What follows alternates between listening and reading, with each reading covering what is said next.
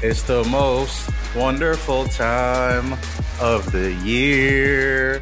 It's week one of the NFL season, and welcome to another edition of It's a Football Podcast brought to you by USA Today. I'm Safid Deen, joined by Tyler Dragon. We are your NFL insiders with USA Today Sports. Tyler, it's week one. I don't know if you're feeling as festive as I am. I know you liked it how, how I let the tunes uh, blow there to open up the podcast, man. I was hoping for a little bit more. I mean, you only gave us uh, a quarter of a bar, really, Listen, but I, it was pretty good. It was pretty I can't, good. I can't give it all out there on the podcast. You know what I'm saying? People got to download my album after that. You know, we, I don't want to cause a ruckus here. The Safid Deen album. I'm, I'm looking forward to seeing that album cover, maybe on South Beach somewhere.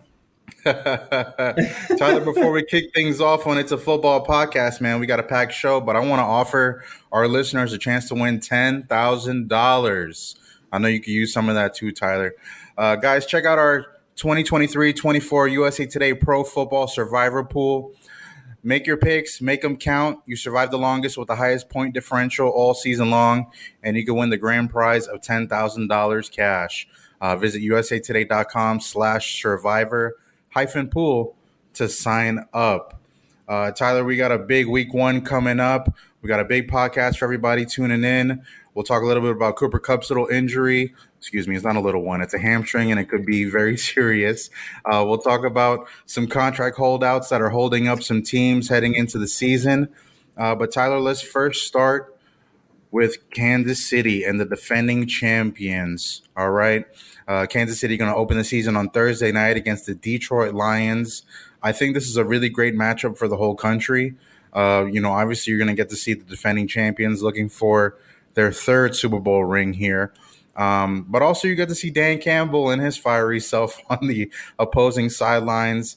And the, uh, I, I, think the country has kind of fallen in love with the Detroit Lions. They're a little bit of a American sweetheart, kind of, if you will, in regards to the NFL landscape. But we all know what this is about, Tyler. This is about the Chiefs opening their title defense, having another opportunity to go chase greatness.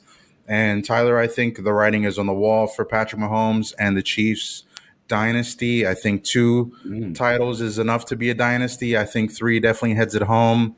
Um, but I think we all know what Patrick Mahomes is kind of chasing here, and it's not just Joe Montana; it's Tom Brady. Um, mm-hmm. You know, it's it's it's more rings. It's not just number three. It's getting all the way up, you know, to seven. And we'll see if Patrick Mahomes can really do it. I think he is obviously the one who's not only already has two up on the rest of the NFL, but you know, he's going to be the one that's going to try to chase down Brady here. And if uh, Patrick Mahomes doesn't do it, it might be a while until anybody catches Tom Brady. Tyler. So you hit me with a lot there. Number one, I cannot wait till football season. It feels like it's been a long off season for some reason, a- abnormally long. I mean, since the Super Bowl, I just feel like there's I've been missing football. Now, Patrick Mahomes and the Chiefs. I, I think they're going to have a real tough time defending their title, and we're going to see it week one at the start and my biggest question, I have a couple, and I know we're going to hit on Chris Jones uh, later in this podcast, but also their wide receiver position. I don't believe they really have a number one wide receiver. They're real high on Kadarius Toney. They're high on Skyy Moore, uh, developing into a better receiver, uh, and, and as a with another season under his belt. But you know, overall, I don't see a go to wide receiver on their roster. And we all know how good Travis Kelce is and Patrick Mahomes. Those two, that combination is lethal. But at the wide receiver position, they really leave a lot to be desired. Now, that's not to say Kadarius uh, Toney can develop into a really good receiver and Skyy Moore can develop into a really good receiver, but the jury's still out on those two. And can they stay healthy? Um, and that's a huge question. And on defense, they really don't have a lot of playmakers outside of Chris Jones. And Chris Jones in the building right now because he's disgruntled over his contract situation. So, how are you going to defend the likes of the Bengals, the likes of the Jets with Aaron Rodgers, the likes of the your Dolphins, the likes of the Chargers with Justin Herbert. I mean, you have a lot of teams in the AFC that have high powered offenses, and you're without your best defensive player and the player that makes your defense go. So I have huge questions about the Kansas City Chiefs. They do have the best player in all of football, and Patrick Mahomes. And he erases a whole lot of problems when you have him. He's the most talented quarterback in the NFL, probably NFL history, in my opinion. And so he will erase some of those issues, but that's a lot for him to erase. Now, when it comes to the um, the Lions, it seems like they haven't had expectations for them since like for two decades, and this is the first time, first season I can remember in recent memory that they've come into this season with expectations. Um, Jared Goff, he's seems like he's found a home in Detroit. I really like what they see, uh, what they have um, at you know the skill position pieces, especially uh, at wide receiver. I like Jahmyr Gibbs too. I think when Jameson Williams um, his suspension, he's going to be dynamic. That defense does give me a little bit of concern, especially their secondary. I like Aidan Hutchinson rushing the pass. I think he's going to be even better this year, but they're not going to beat the Chiefs. On banner raising night, they are not going to beat the Kansas City Chiefs. I got the Chiefs. I know we're going to talk about that later, but yeah, the Chiefs going to win this. well, hold on, Tyler. Hold on right now because we got some breaking news. Breaking news hitting as soon as we're recording the podcast. Chiefs coach eh, Chiefs coach Andy Reid says tight end Travis Kelce hyperextended his knee in practice on Tuesday and his status for Thursday's game is now uncertain. It's so crazy how things can turn in the course of an NFL season, Tyler. Even without him, they'll still beat the Lions. Even so without him, that's all you needed to hear, huh? You just you're like, Lions, right? They, they, need Travis Kelce for the playoffs. Yes, they do. And they do win the division, but I, I think that they'll beat the Lions without Travis Kelce. Okay, well, this Travis Kelce news is obviously it is uh, Brand. It it is big. It's um, you know, just coming down as we're recording the podcast here. Um, so some initial reactions is it's a good thing it's Tuesday. Um, mm-hmm. you know, mm-hmm. two days before the game. Uh, you're wondering how close to healthy Travis Kelce will be. Um, I think knowing Travis Kelce, like we all kind of do, um, he's a gamer, and I don't think he's going to let this knee injury keep him off the field. And unless he is kept off the field, that's I guess you how you know how serious this injury could be.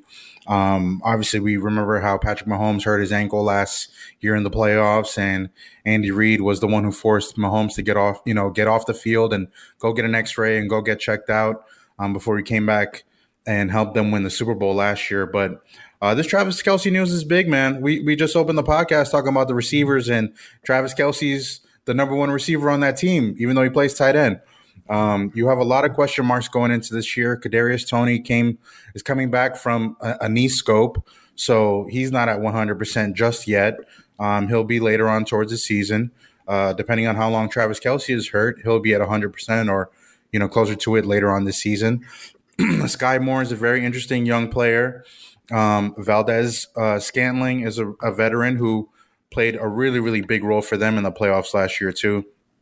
I think this is where the Chiefs kind of depend on Patrick Mahomes wholeheartedly, right? We we we spoke about how Tyreek Hill left them for Miami last year, and it seemed like every time the Chiefs offense struggled, we brought that fact up that Tyreek Hill isn't here no more. But when you win a Super Bowl without him, you show who the greatest player in the world was, and that's Patrick Mahomes. I think, um, you know, Patrick Mahomes' ability to, to not only stretch the field, but he can dink and dunk with the best of them. Um, and you have Jerick McKinnon, who's one of the best running backs at uh, catching the ball out of the backfield, especially when Mahomes is throwing it to him. You have Isaiah Pacheco, who's going to have to run the ball a little bit more. Clyde Edwards-Helaire still on that team. They got three running backs that could really play, man. Um, you know, depending on how well he's doing, if he fell out or not there in Kansas mm-hmm. City. But uh, the Chiefs need all the weapons they can. And going into this first game with Detroit, I kind of have a little bit of a hiccup now, Tyler. I kind of have a little bit of a hiccup. I hope we go with the Lions. I, you know what? I don't even know if we're picking this game later on in the podcast. Let's pick, it, let's pick it right now. Let's pick it right now, Tyler. Who you got winning Chiefs week one with Patrick Mahomes? Uh, excuse me, with Travis Kelce potentially sidelined with a knee hyper uh, hyperextended knee. So you make a lot of good points, and this kind of underscores what I said earlier you know, this offseason that the Chiefs really should have went after DeAndre Hopkins because you mm-hmm. lean on Travis Kelce a whole lot. And if he goes down with any type of injury, that's a huge gaping hole on your offense. Now, they did draft that kid Rice. Uh, uh, the wide receiver, Rashee Rice, and I think he might develop. And they, they're real high on Justin Moore developing this uh, season as a wide receiver. So we'll see if Travis Kelce is out for any amount of time, these guys are going to have to rise up to the occasion. I really do like Isaiah Pacheco, though. They, they can run the football with Isaiah Pacheco. Um, I, regardless of if Travis Kelce is out, though, I think the momentum carrying over from last season, raising up the banner, the crowd is going to be wild. The Chiefs still have enough and can piece it together without Travis Kelce for this Week One game against the Detroit Lions. And not to mention, Detroit is without one of their better receivers, too, in uh, Jameson Williams. So they're not going to uh, have him. And then Detroit, it's a lot of expectations. The bright lights, everything is going to be on Jared Goff, the Lions, Cam, Coach Campbell, and that defense. It's going to be a little bit too much. I got the Chiefs winning week one. Yeah, a part of me really wanted to, to, to take the Lions here. A part of me really Pick wanted up. to be like, I think Detroit's gonna win. Um, Detroit doesn't have the continuity that Kansas City has. Jared Goff mm-hmm. is back, sure, but you got two new running backs. You got David Montgomery and you got Gibbs, the rookie. Um, you know, which was different from handing the ball off to Jamaal Williams every time you got inside the three.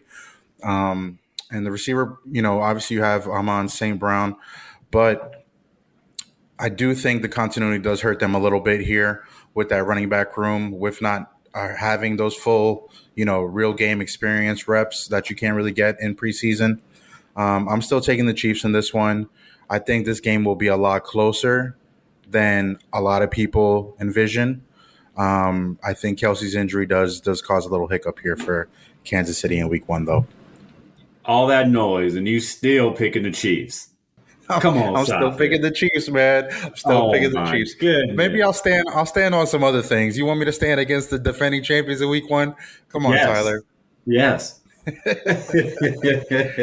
Tyler, let's get into uh, some contract negotiations. Obviously, Chris Jones is one of them, trying to not really reset the market, but get kind of close to Aaron Donald at 31 million for a defensive lineman annually. Um, but he's not the only one, Tyler. He's not the only one. Nick Bosa needs to get paid from the San Francisco 49ers, and I think he is trying to reset the market for defensive linemen let's start with uh, those two guys first, and maybe we can even add Brian Burns into the mix. The the Panthers star defensive end uh, held out this week going into week one, which is a decision all by itself as well too. Yeah, with Chris Jones, I'm hearing he wants to be in the neighborhood of Aaron Donald's uh, contract, which he gets paid 31 um, million dollars a year annually. Now, Chris Jones is the second best defensive tackle in NFL. He's not Aaron Donald, but mm-hmm. he is he's in the ballpark. Now the Chiefs, um, from what I'm hearing, have kind of lowballed him and offered him uh, in the lower end of twenty million dollars uh, a year, a little bit more than that. And Chris wants to be around that, maybe 25, 26. And I mean, his dream scenario is 30. Um, hopefully, they can re, I mean, meet uh, somewhere in the middle the Chiefs certainly need him. If he is uh, not out there week one, they're going to see just how important he is to their defense. The Chiefs are going to have a very difficult time getting after Jared Goff if they do not have Chris Jones. And the Lions' offensive line is pretty good. It's going to be apparent week one if Chris Jones is not out there on the field. I can tell you that. Now, when it comes to Nick Bosa, it's interesting because I won't name their his agent, but his agent is going to get a hefty pay raise too because his agent represents not only Nick Bosa, but he also represents Joe Burrow. And Joe Burrow is about to get paid too. So yes, he he's is. juggling two massive contracts right now. Um, Nick Bosa, I do believe, when it's all said and done, is going to reset the market. Um, he could, I something tells me he's going to get north of $30 million a year annually uh, for a defensive end that can get 15 plus sacks a season. He's the 49ers' best defensive player, and that's saying something. I mean, arguably best. I, I think it's a toss up, in my opinion, between him and Fred Warner. Fred Warner is, in my opinion, is the best defense. I mean, uh, middle linebacker in the NFL. But when you have a star-studded defense like that, the 49ers, like he's like that icing on the cake, and that closer at the defensive end position. They certainly need him, but I don't think he's as important to the 49ers defense as Chris Jones is to the Chiefs defense. And I want you to touch on this and give me your thoughts on this as well. And I only say that because the 49ers defense, they have pro bowlers on top of pro bowlers on that defense. I mean, you look Arik Armstead. I mentioned Fred Warner. You just got Javon Hargrave from the Eagles. You got Hufanga at safety. I mean, the Chiefs how many people can you name on that level besides Christian? so I mean, they're not scrubs. They're not. They're not. They're not. You know, scrubs, but they're not Pro Bowl or Pro type players. The type that the 49ers have. So 49ers need Nick Bosa, and I think they'll get him done. But the Chiefs really need Chris Jones to be on that defense. Look, I, I think. Um, I mean, we're talking about defensive player in the year in, in Nick Bosa, right? Um, mm-hmm. We're talking about 18 and a half sacks last year, which was, I believe, second most in a single season for, you know, 49ers franchise history right there, um, behind Aldon Smith, who had 19 and a half. 18 and a half sacks is a lot of production, man. I think, um, obviously, Nick Bosa gets that because of all the help that he receives, right? Mm-hmm. From Fred Warner and, and the like of the 49ers defense. Uh, for me, I think the 49ers, I think Nick Bosa is a little bit more important, not only because you look at what's on the other side, right? Chris Jones is an important piece, but Patrick Mahomes is the most important piece, right? So if you think about top three pieces on the Chiefs, it's Mahomes, Kelce, Jones, right? I no, think Bosa's. I think it's Mahomes, Jones, Kelce. Okay, uh, even so, Mahomes, Jones, Kelce, right? With the 49ers, Bosa's number one. Um, ahead of Brock Purdy because you got to keep that defense together. Brock Purdy's a game manager. He's not going to light it up. He's not Patrick Mahomes, obviously, um, but he managed that offense um, exactly what Kyle Shanahan wanted to do, and they got all the way to the NFC title game before you know uh, Brock Purdy got hurt, and the Eagles just ran over them. Um, I think Nick Bosa is very important to the San Francisco 49ers this year. Um, he's the reason why the 49ers are pretty much in the top two in the NFC, you know, according to me, my book, I have the Eagles and I have San Fran, and everybody else is kind of below them um, by a little bit of a margin, too. Um, whereas the AFC is just full of talent, right? I think Nick Bosa puts 49ers in the NFC title game picture each and every year because of how dynamic he is. Sure, he has some injuries along the way uh, during his career, but he definitely should be resetting the market uh, for his position. And I think Chris Jones asking for so, 25, 26, I don't I, think that's a I bad agree ask. with you to a certain extent. oh, he is a little bit of a bad ask, but um, if he's already making 20 mil annually, so I just don't understand why the Chiefs will lowball him that much, especially after coming off a Super Bowl winning performance. So I hate to say so, but I disagree with you on there because okay. Nick to me, Nick Bosa, yes, he's a defense player of the year, and I'm not shortchanging him at all.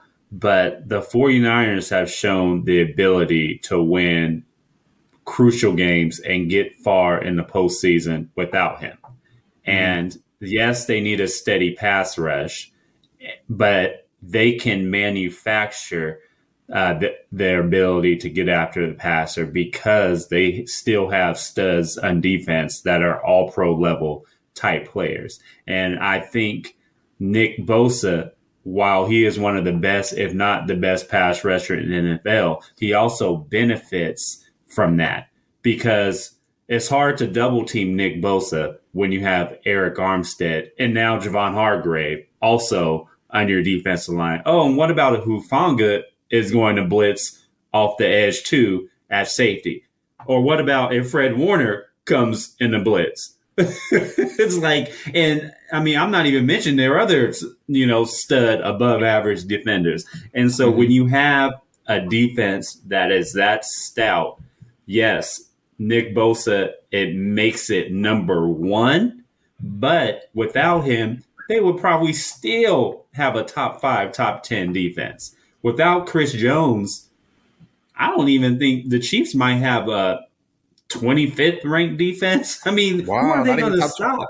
No, no, 20, huh? No, no, because wow. their corners are so reliant on Chris Jones mm-hmm. um, rushing the passer and him getting double teamed to free up those edge rushers because the Chiefs don't really have premier edge rushers. It's really just Chris Jones, and then they're hoping every now and then their other edge rushers can win these one on one matchups. So you know, I I really and I'm not saying this as like a slight on Nick Bosa because don't get me wrong, he is one of the best in the NFL. But when I look at the 49ers roster, I don't even think he is top three of most important. I would actually go Christian McCaffrey, Deebo Samuel.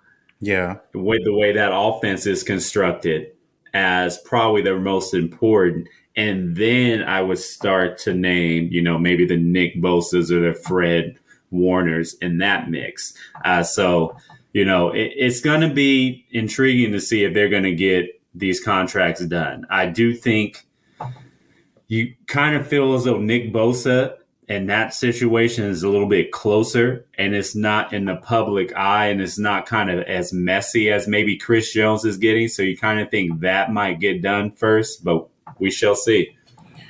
We shall see, Tyler. And there's also Joe Burrow, Justin Jefferson trying to get their money too, man. Joe Burrow is looking for a new deal. He's up for a contract extension. We saw Justin Herbert reset the market right after uh, Lamar Jackson and Jalen Hurts did it earlier this year, right? Um, so Jalen, mm-hmm. um, Justin Herbert right now is at two hundred sixty-two point five million dollars in total value. He's going to lead the NFL with fifty-two point five million annually, and Justin Herbert's got about 193 mil guaranteed. Um, a total guarantee, excuse me. The fully guarantee right now is 133.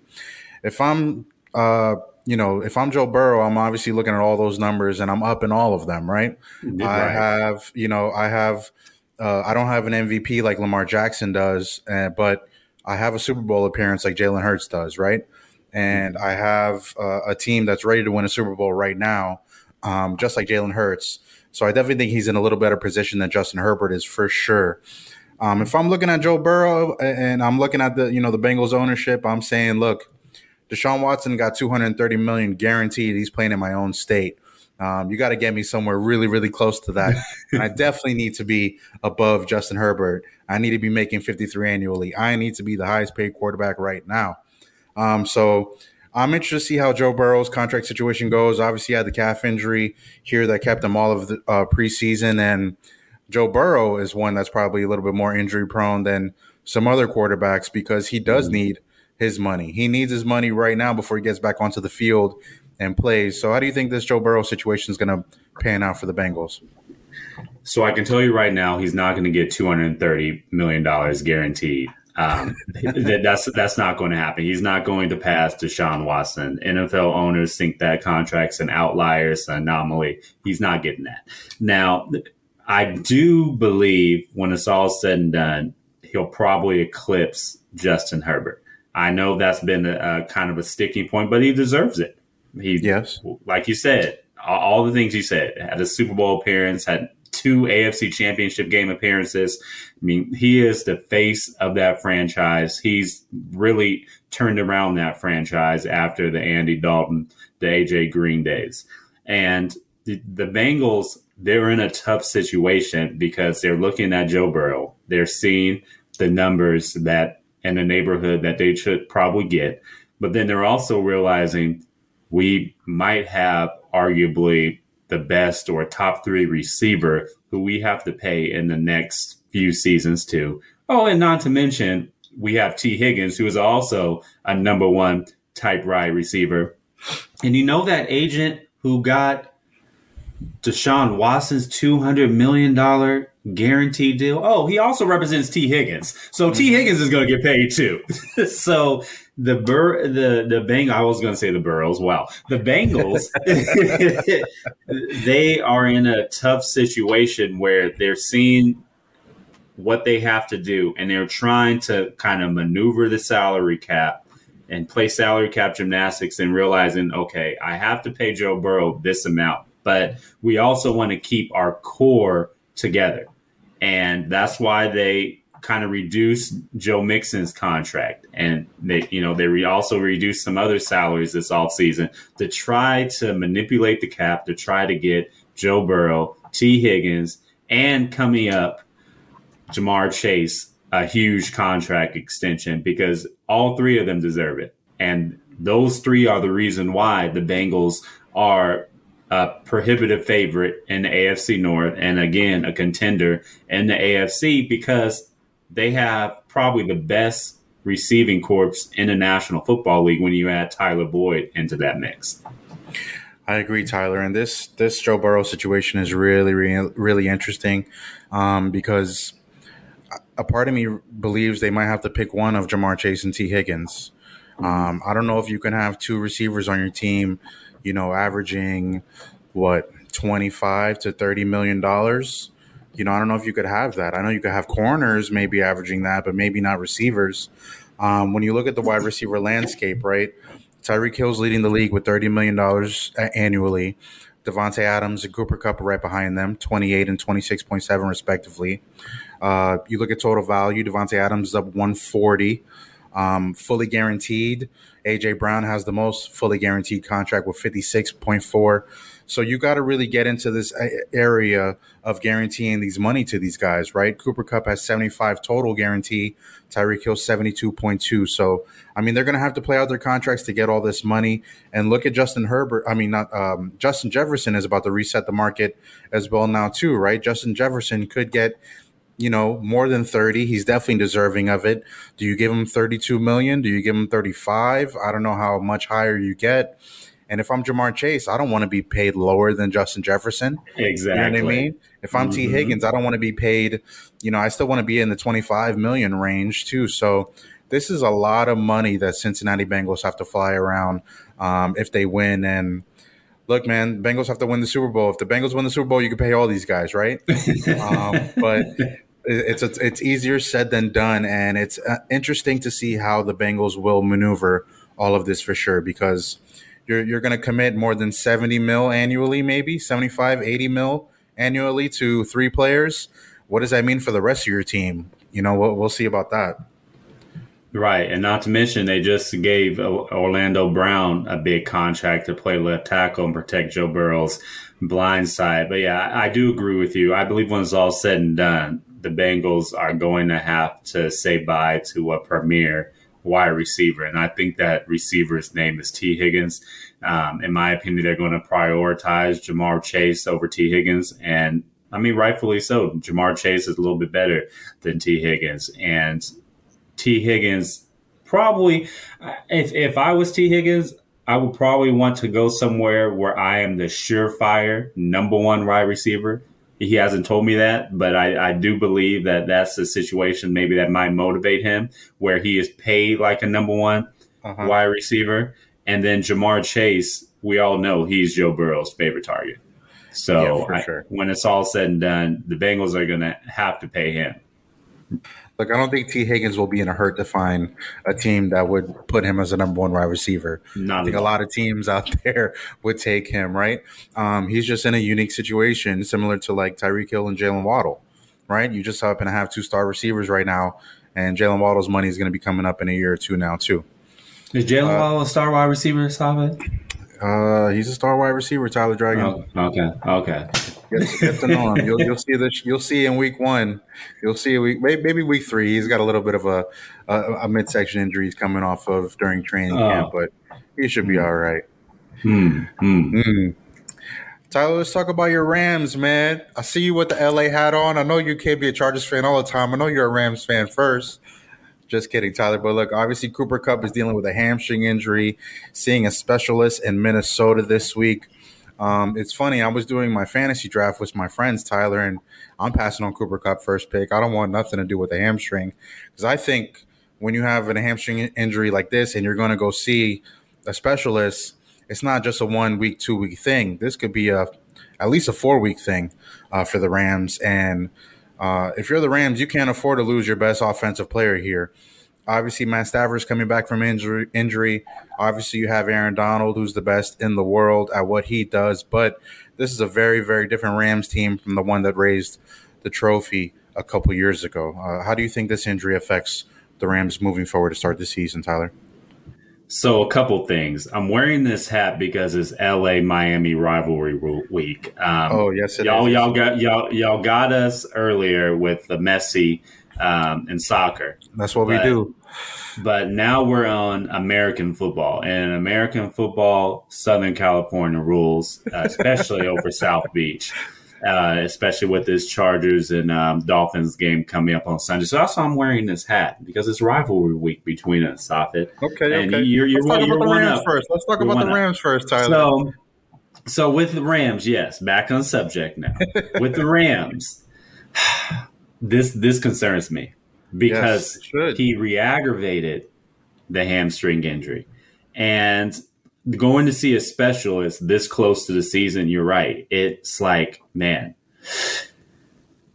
it's not, a, you don't get the sense it's just a one week injury. And then when you look at the Rams' schedule, they start off two of their uh, first three games are on the road. I think no, actually three of their first four games are on the road. You start off in Seattle, then you have to go play the 49ers at home. It's the home opener against the 49ers, which they're going to beat you down at home in front of your home fans and the home opener. And wow, then you prediction. go, oh, yes, 100%.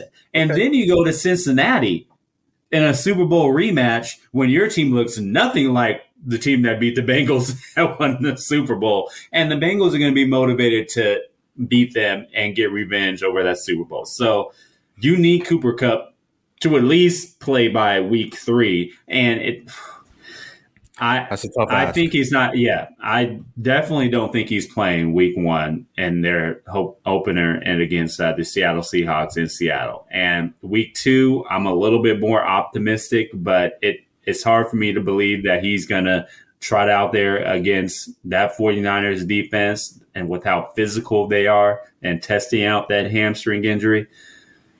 I'm concerned. I'm very concerned if I'm the Rams and a Rams fan. I just believe this is going to be a season similar to last season where it's a lot of losses. Well, they're off to a good start with uh, Matt Stafford's wife, Kelly, oh. kind of airing out the business on her own personal podcast, um, where she said that uh, Matt Stafford needed to have a binder or a book printed out with faces of his teammates so we could learn their names and how Matt Stafford complained to her about, you know, players leaving meetings and practices, going straight to their phones and not really interacting in the locker rooms. And then Kelly Stafford apologized or, or said, that, you know, in a recent uh, interview that she quote unquote put my foot in my mouth pretty good last week when you she think? was talking about all these comments, right? That, you know, Tyler, this is a big picture for me here. Um, when we look at the Rams, we saw the the F them picks movement worked to perfection. We saw them mm-hmm. won a Super Bowl. Um, and this is the blowback from all of that. This is a new team. We saw them trade away Jalen Ramsey this offseason. We saw them load up on, you know, having some picks, some some younger guys. This draft coming up next year in 2024 is going to be the first time they have their first round pick in a long time, right? Are the, Since they drafted the Jared Goff. Are, are the Rams rebuilding here? I think the Rams are rebuilding on the fly here. Well, shameless plug, Safid. Uh, on, in our paper tomorrow, there's a, a story about uh, this exact subject written mm-hmm. by your, your favorite co-host. I won't mention any names. And then, secondly, th- there has been some quotes from Les Snead and the Rams that they're not calling it a rebuild, but they're calling it a retool. And I mean, it's basically a rebuild, quite frankly. They had a draft class of 14 players, which is unprecedented. And I think starting training camp, they had like 31 rookies on their roster. So when you look at the way their roster is constructed, it's a lot of r- r- rookies. It's a lot uh-huh. of young and experienced players around their three pillars. Three pillars: Matthew Stafford, Aaron Donald, Cooper Kupp. And if they lose one of those three pillar players for any amount of time, is doom and gloom. And unfortunately for the Rams, one of their three pillars is battling a hamstring injury before the season started. And as we know with hamstring injuries, they tend to nag. And this one nag, and not only nag, but it flared up again. So this is bad news. And you have three of your first four games are on the road, and not to mention you start off with the Seahawks in your division. Then you start off with the 49ers, who are in your division, the best two teams probably in the NFC West. And then you have a Super Bowl rematch against the Bengals, and they're going to be hungry for revenge. So I'm seeing 0 and 3 in the very near future for the LA Rams. And I'm sorry, I'm even wearing an LA hat, but I got to say it. All I'm saying is, I think Matt Stafford is getting a lot of use out of that book of names, man. I think he's, he's really going to know all his teammates' names, or that book is going out the window by time week two gets here because they're going to be frustrated. The Rams are a different team, and I don't, I don't, um, I don't fault them for selling out for the Super Bowl. That's what you were supposed to do. You're supposed to win the title. Winning the title is everything. Like, who cares about you know the next two seasons after that? I don't want to say that you know who cares, but you know, if they didn't win the Super Bowl, it'd be a thing. They won the Super Bowl. They accomplished what they had to do. Now they do have to retool, as the GM said, but it's never a great thing when the GM says we're retooling instead of rebuilding because we all know what that means. You're nowhere near where you used to be, right? We'll see if Sean McVay can really climb this mountain again with the Rams. We'll see how much longer Matt Stafford stays with the Rams. We'll see how much longer Aaron Donald and Cooper Kupp also stay with the Rams, or you know, if anyone is nearing retirement. We all know Aaron Donald sort of flirted with it after the Super Bowl. So the Rams are going to be really interesting this year to kind of follow. Maybe we don't follow them enough because of the fact that they did so poorly last year, and we'll see how they're going to do this year. Tyler, let's go over to some college football, man. Let's talk. It's a football podcast. I know we, we feel like we're limited to the NFL, but we're not.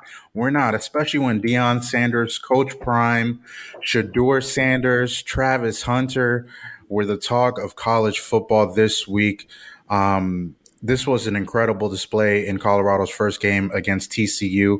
It was really great to watch. Um, you know, Colorado beat TCU 45 42, a game that went all the way down to the wire. Uh, Shedeur Sanders with complete control of the offense, 38 of 47, 510 yards, a school record, four touchdowns. Travis Hunter played both ways in this game, more than 120 snaps. That guy had to be tired. 11 catches, 119 yards. They also got some other playmakers on that team, Tyler. My favorite part, though, was Deion Sanders being insufferable, like Deion Sanders could be, in his press, press conference after the game, calling out the reporters who, you know, obviously questioned him and his ability as a coach. Uh, Tyler, what did you think about what Coach Prime is doing in Colorado after week one of the college football season. See, I don't think Deion is insufferable. If you're going to talk the talk, you better walk the walk. And Deion not only talks the talk, but he walks the walk. And he's been walking the walk for his whole career. So keep talking, Deion. I yes. love it. I love it. It's good for college football. I love the fact that he has really galvanized Colorado, and they look like night and day for a team that won one game last season and for them to open up, look like a totally different team, and beat the team and the school that went to the national championship last year, and really look like the more athletic team, look like the faster team, look like the more well coached team. And shout out to Shedeur Sanders. He played an excellent game. He was like a, I mean, a machine the way he just was picking apart uh, the TCU defense, and he was uh, very efficient with his throws, very decisive with his reads. And then mm-hmm. I have to really give the biggest shout out to Travis Hunter. I mean, 144 snaps in that Texas heat, both ways. That interception was probably the best interception I've seen in college football. They were in the red zone. That mm-hmm. dove didn't really have the angle on the ball, and not to mention, I mean, he was what 70 snaps in when he made the interception 80, 80 snaps in? Like uh, I, I oh and also the other way i've had 11 catches for over 100 yards. I mean he was the best player in the field. It wasn't close. His draft stock is skyrocketing. Um, oh yeah. I i do believe his best position in nfl will probably be cornerback his just because his ability to diagnose routes from a receiver and his ball hawking skills, just as a, a cornerback, and his just knowledge of knowing the receiver position from playing it. I do think that is his best position, but it's a compliment to him that we could even have this discussion. What is his best position? Because he's so good yeah. at both. But that was the most exciting college football game of the weekend, I believe, by far. And I cannot wait to see them play Nebraska. I think they're going to beat Nebraska handily in their home opener as well. But yeah, Deion has some cooking in Boulder, Colorado. Yeah, he definitely does. And look, this is not a gimmick by Deion Sanders by any stretch. We saw him do this in Jackson State and lead that team to new heights that they've never seen before, right? Um, his son, Shedeur Sanders, is a very, very good quarterback. Um, you're talking about a player that had complete, complete control of his offense complete uh, patience in the pocket. I mean, there's times where he's just standing and waiting for routes to open up so he could deliver the football. He knows where to go with the football at all times. He knows where to lead his players so they can get more yards up the field. Um, you know, Shedeur Sanders looked like a top five quarterback here, mm-hmm. and Travis Hunter looked like a top five pick without question. Right. Mm-hmm. Um, I, I'm really excited to see what Colorado does the rest of the season. Obviously, one game is a lot of weight to put on one game, but to beat TCU, that went really far last year in the playoff last year, um, in your first game is a great showing. Um, watching that game, it was funny because they just traded blows back and forth offensively, like some prize fighters. And in those final couple minutes, you saw TCU's, uh, excuse me, Colorado's defense can't really play that well. But TCU's offense just broke down in those final minutes. And that's what Colorado has. They have the ability to break teams down with their will. And where does that start with, Tyler? It starts with their coach and Deion Sanders. Mm-hmm. Um, this guy is a motivator. He knows how to really push these young kids into achieving their dreams and what they want to get um, out of this football experience. And I'm really, really excited to see what Colorado does the rest of this season.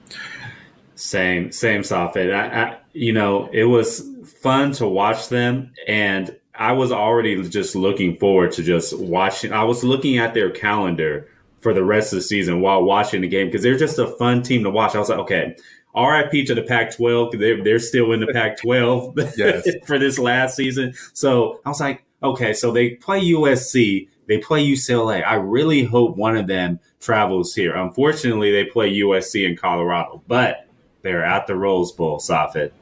I, I know you're going to be there. I, I, I, gotta go. I gotta go. I gotta go. I gotta go. It. If you guys are looking for some more college football talk, you guys can get your college football fix with Paul Myerberg and Dan Wolken, brought to you by USA Today Sports as well, wherever you get your podcast, just like you get this one. Shout out to Dan and Paul; they do a really good job over there. Um, you know, they've been with USA Today for a really long time. Nobody knows the college game more than those two guys do. Uh, Tyler, let's get into our favorite part of the podcast. You know, it's my favorite part where we make our week one picks. All right. So year in year, year in and year out, Tyler and I have made dinner bets, and nobody's really followed through with it. So this year is going to be the year we really, really do it, Tyler. We really, really do it. All right. Do we? Uh, yeah, I guess we'll meet up at some point and have a dinner or so, and we'll decide who pays for it. Okay. Let's get into our week one picks. Obviously, we mentioned the Chargers, uh, excuse me, the Chiefs and the uh, Lions earlier. We're not going to pick that game. Chargers are on his mind, folks. You hear that? You heard that, right? That's going to be the third game we pick. Tyler, let's start off with the Battle of Ohio. We got the Cincinnati Bengals going to Cleveland to face the Browns.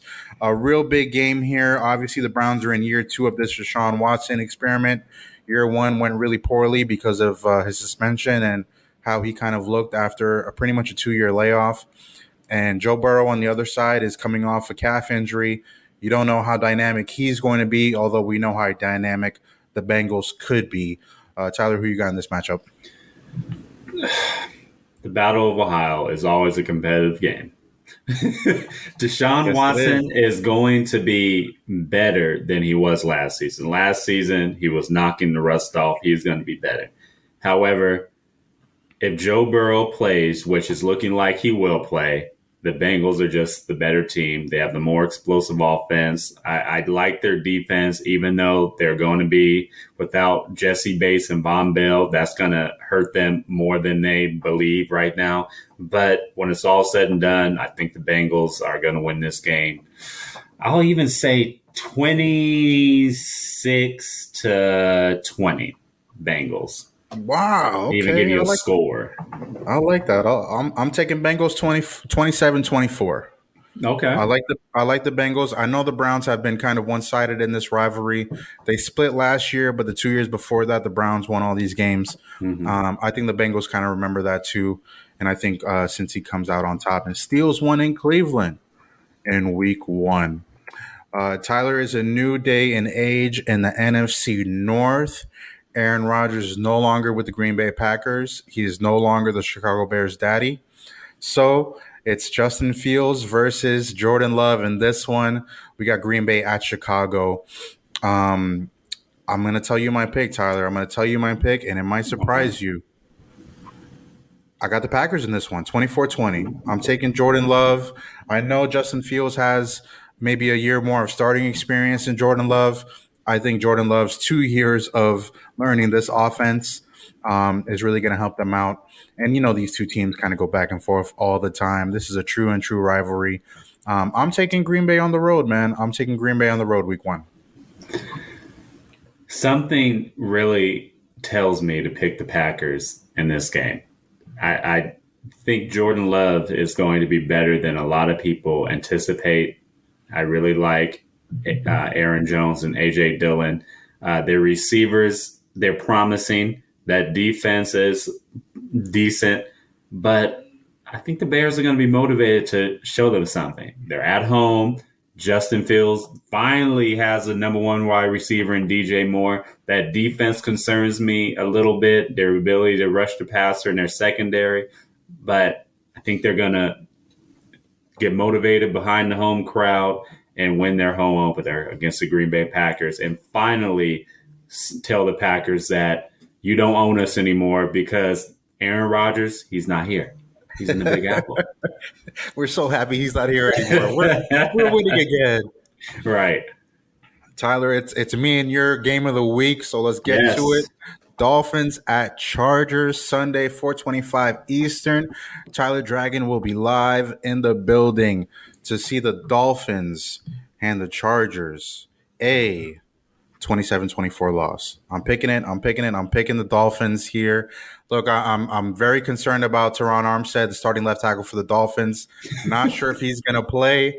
If he doesn't play, the Chargers are going to win. I'll just be very honest and frank about that one. But I think uh, Tua and I think Mike McDaniel and I think Tyreek Hill. I think all those guys remember this loss last year. Uh, we've been asking about it this week in Miami. I think the guys are going to have a little bit more juice. Uh, last year, Dolphins went to uh, Cali and dropped two on the road, fell on their face in Cali. I think they're going to go with the business trip mentality and come out LA with a win and got to be 2 and 0. You know, Messi Messi came through for Inter Miami against LAFC.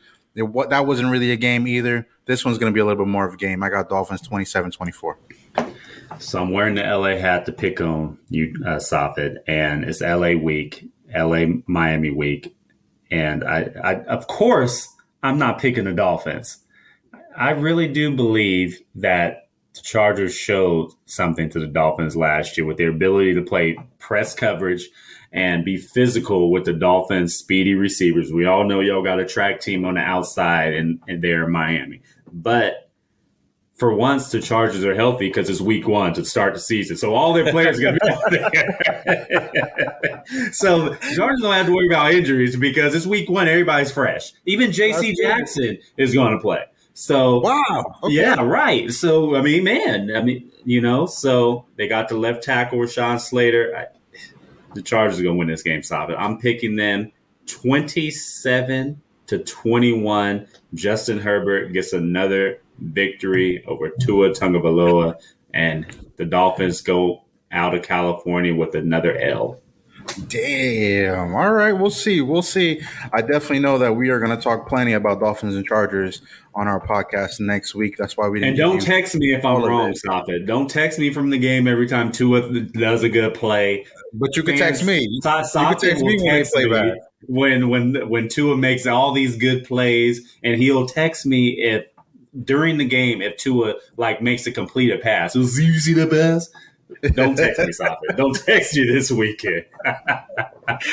but you're gonna text me when Justin Herbert does everything the same way, right? No, you see all these healthy guys. You see it's all these expected. healthy guys.